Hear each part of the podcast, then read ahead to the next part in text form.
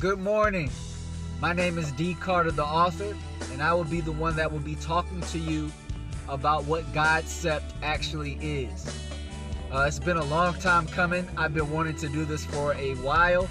Um, I actually thought about putting it into a book version, but I thought it would be more personable if I did it on podcast. Um, so before we even get into talking about how Godcept can be applied to your everyday life and how Godcept moves in different ways when it comes to different situations in your life, we have to know what it actually means. So a little bit of backstory about Godcept is something that I formulated myself and I came up with the term. Um, if you think about intrinsic motivation or ambition, uh, I just wanted to put my own spin on it. I actually took the word God and concept and just kind of fused them together. So, what is Godcept?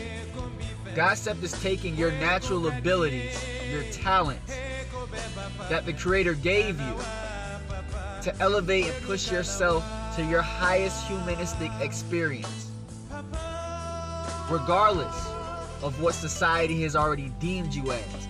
As we know, society likes to put things in categories and people in certain categories, but just because you're put in that category does not mean that you can't reach your Godcept, which is your highest human experience.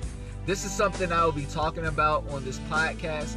I really hope that you tune in because I really look forward to building with people and coming up with different concepts and different kind of ways that we can all elevate ourselves as people within living with one another as well as using Godcept.